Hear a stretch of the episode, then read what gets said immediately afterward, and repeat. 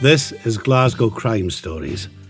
We dive into crime of the city's past in short episodes you can listen to anytime, anywhere. This Glasgow criminal took heartless murder to another level in his pursuit to be gangster number one. Christopher Hutcheson spared no one in his quest to be the number one gangster in Glasgow, not even his own cousin. Many people enjoy watching gangster movies as harmless entertainment, but to 23 year old Hutcheson, they were his inspiration and the fictional characters his role models. Hutcheson was addicted to mafia films such as Goodfellas and the Godfather series and watched them for hours on end at his flat in Ibrox, Glasgow.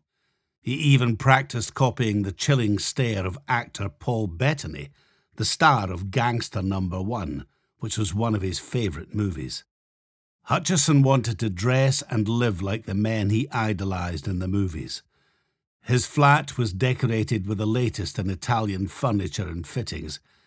He had his own personal multi gym and worked out every day to develop his massive physique, and bought £1,500 Versace suits from the company's store in Glasgow city centre.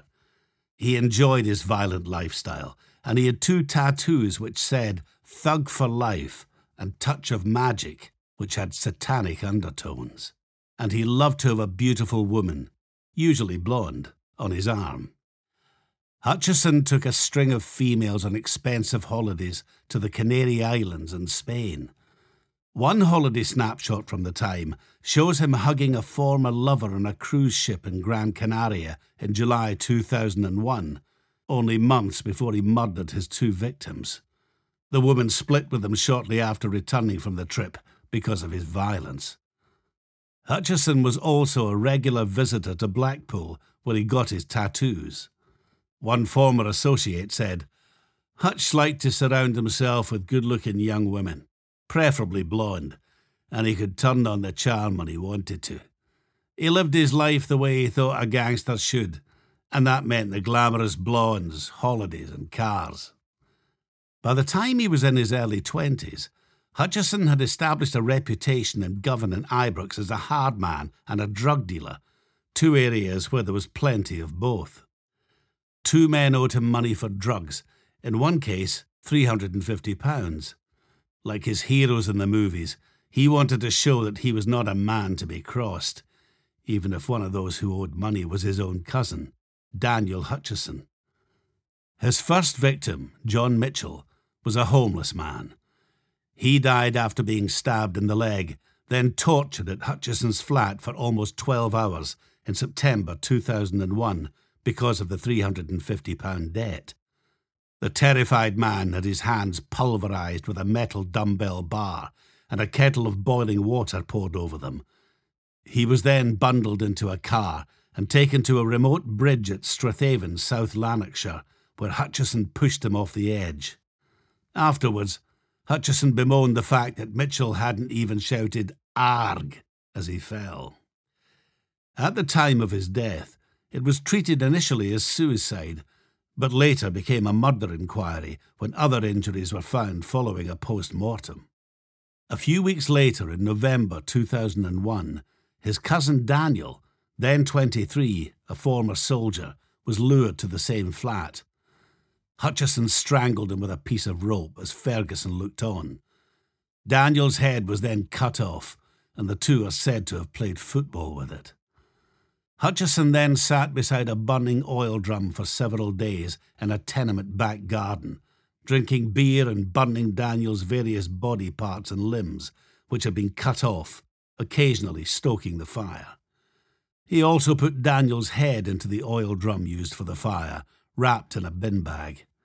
It was later said that he had kept the head, which has never been found, on the mantelpiece of his flat for two days before disposing of it. The body parts were then dumped at four separate locations, including under the Erskine Bridge in the River Clyde, in an attempt to conceal the crime. It would later be revealed that the pair carried out the dismemberment after spending the previous night clubbing in town to try and give themselves an alibi for the murder. Daniel's body was found by two men out hunting rabbits with their dogs beneath the Erskine Bridge.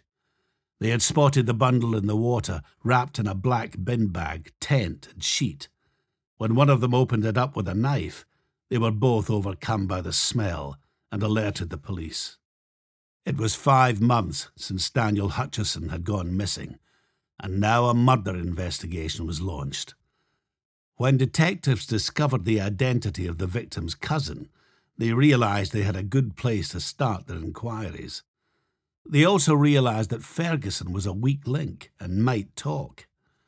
Both Hutcheson and Ferguson stood trial at the High Court in Glasgow in March 2003. At the time, Hutcheson was serving an unrelated four year prison term for drugs offences.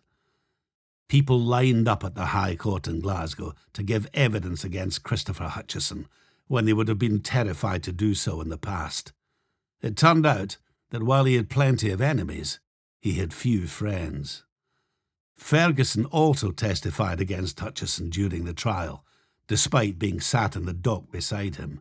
His conscience had got the better of him, and he had gone to the police and confessed all. The charges against the third man of helping to dispose of the body were also dropped in return for him giving evidence. One witness spoke about how Hutcheson had turned up at his house looking for a debt to be paid and pulled out a crossbow, threatening to kill both him and his wife. He admitted weeping and pleading for his life. Regardless, Hutcheson had shot him in the thigh. His wife went straight to her grandmother and borrowed money to pay off the first instalment in the debt. However, Hutcheson was not finished. Around the time of Daniel Hutcheson's murder, he and Ferguson bundled the same man into a car and took him to Duntocher near Glasgow, where he was beaten up. The attack only stopped when the victim cried out that he was finished. Many of the people that police interviewed described Hutcheson as a violent psychopath capable of anything. One man, who had peddled drugs for Hutcheson, claimed that Hutcheson also bundled him into a car and drove him to Wasteland. There, he had a gun stuck in his mouth and was beaten to a pulp with a rope placed round his neck. The man said he was sure he was going to die, but Hutcheson let go of the rope and left him there. Another witness, electrician Derek Scanlon, then 22, claimed Hutcheson showed him the body of Daniel Hutcheson lying in the bath in his flat before it was dismembered. He had been called to Hutcheson's flat in Ibrox out of the blue on a Saturday towards the end of 2001. Scanlon revealed that he did not believe Hutcheson when he said he had killed Daniel. He had laughed until he was told to look in the bathroom, where he saw his body fully clothed in the bath. Scanlon said he went back to the flat the next day and was posted as a lookout when Hutcheson and a third man took the dismembered torso, which was wrapped in a tent, into a waiting car. Scanlon told the court he had only returned to the flat out of fear. Quizzed as to why he sat in Hutcheson's flat and didn't leave, Scanlon replied, There was nothing else I could have done. Something could have happened to me. Christopher had the influence over people. If he said it, you did it. I was ashamed of myself. After the fire went out, the contents of the drum were emptied into six rubbish bags and taken away in a wheelbarrow. When he took the stand, Ferguson said he had watched Hutcheson tie a rope around Daniel's neck and pull it until blood flowed from his nose. Ferguson claimed Hutcheson made him describe the former soldier's facial expression while he held the rope around his neck. Advocate Depute Norman Ritchie, who was prosecuting, asked, Is it not evil to sit there and watch someone being executed? Ferguson replied, No, it's evil when you're doing this to someone. I wasn't. It's not okay to sit there, no, but no one would challenge Chris. If there had been someone else there, they would not have done anything to stop him either. Ferguson admitted cutting up Daniel's body but denied disposing of his body parts by burning them in an oil drum and scattering the remains. Mr. Ritchie accused Ferguson of blaming Hutcheson for the killing. No, Ferguson replied. I'm just a mug telling the truth. Ferguson lodged a special defence to the murder charge, claiming that he was coerced into committing the crimes and said there was no one capable of standing up to Hutcheson at that time. He also claimed that Daniel said to him shortly before his death, I know that if you could help me, you would. One possible motive for the murder was that Hutcheson blamed Daniel for the death of his brother from a drugs overdose. However, he is also alleged to have told a friend, I just fancied going further to see what it was like. Hutcheson is also said to have put his cousin's head under water several times after the strangulation to make sure he was dead. The prosecution witnesses were all agreed on one thing, though. Hutcheson could and would kill them if he had to. In his summing up at the end of the trial, the judge told the jury there was sufficient evidence for them to convict both accused. Lord Bracadale said it did not matter whether Christopher Hutcheson or Andrew Ferguson strangled Daniel Hutcheson, as they appeared to have been acting together. He said, There is sufficient evidence coming from more than one source which would allow you to hold that the two men were acting in conjunction in the murder of Daniel Hutcheson. If you are satisfied of that, it does not matter who actually strangled him. Whether you accept that evidence is entirely a matter for you. Though the trial had taken three weeks, the jury took only four hours, as the evidence against both men was overwhelming.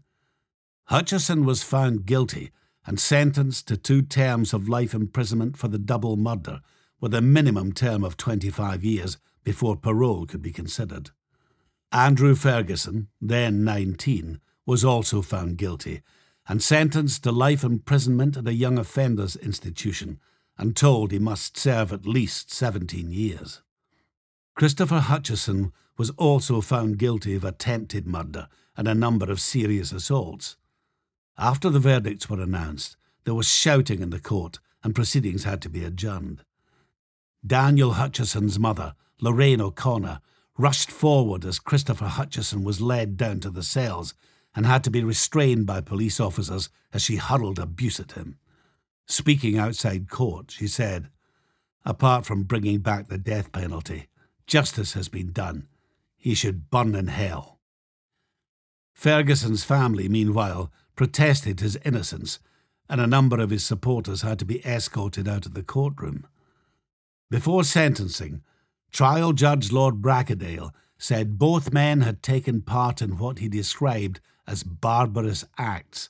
He added, If people failed to pay or otherwise offended you, they were severely punished. In the case of John Mitchell, having on an earlier occasion stabbed him, and three days earlier having spent a day torturing him, you took him to a remote area and without the slightest hesitation threw him off a high bridge and left him to die. Three months later, you, Andrew Ferguson, and you, Christopher Hutcheson, murdered Daniel Hutcheson.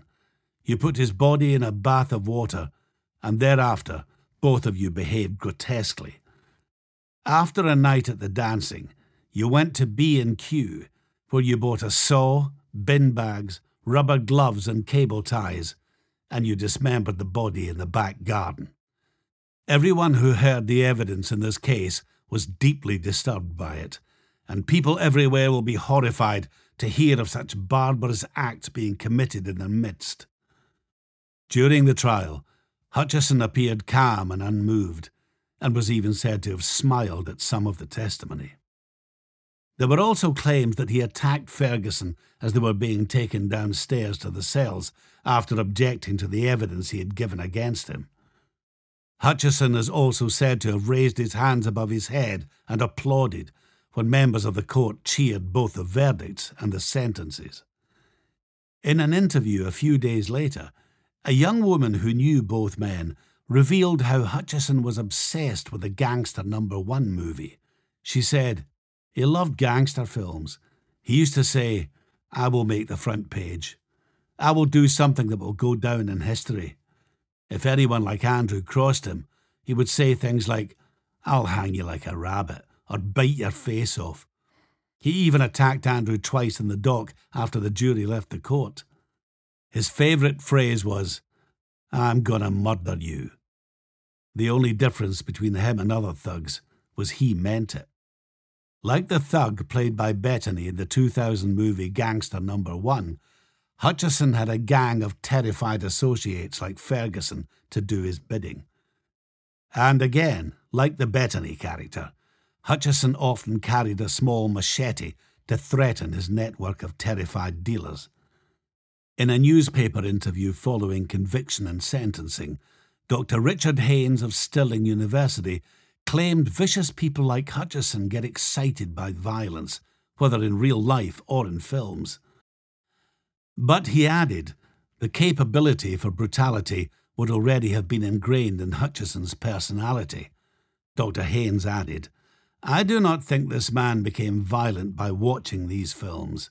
He is already aggressive, but will use these films to stimulate his interest in violence. The capacity for acts of sadistic brutality is already there. What violent movies do, however, is continually feed that appetite for violence. This man had a capability for violence long before he started watching gangster movies, but those films helped feed that. While serving his four year prison term, and before he had even stood trial for the double murder, Hutcheson is said to have written to the notorious killer William Beggs to boast that his murders were better. Beggs lured supermarket worker Barry Wallace back to his flat in Kilmarnock in 1999, where he subjected him to a vile sexual assault before dismembering his body and dumping his limbs in Loch Lomond. He also dumped his victim's head on the beach at Troon in Ayrshire. Beggs was given a life term at the High Court in Glasgow in October 2001 and is still behind bars. It's not known what Begg's reaction was to the letter, but thought unlikely he passed it on to the police. Little is known about Ferguson now, but he would have been eligible for parole several years ago. In 2010, he was slashed in prison, allegedly in Hutcheson's orders, for testifying against him at the 2003 trial. Hutcheson is due for parole in around five to six years' time having served more than 20 years behind bars. Whether he should or will be released any time soon remains to be seen. One thing is certain he will go down in history as he once boasted, but for all the wrong reasons.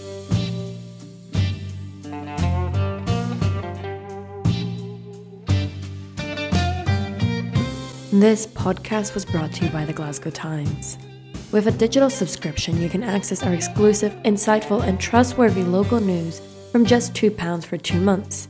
We are also currently offering 20% off our annual rate with the code GlasgowPod22. This offer is for new subscribers only and is only available with the promotional code given in this podcast. Subscriptions will renew at the standard rates unless cancelled.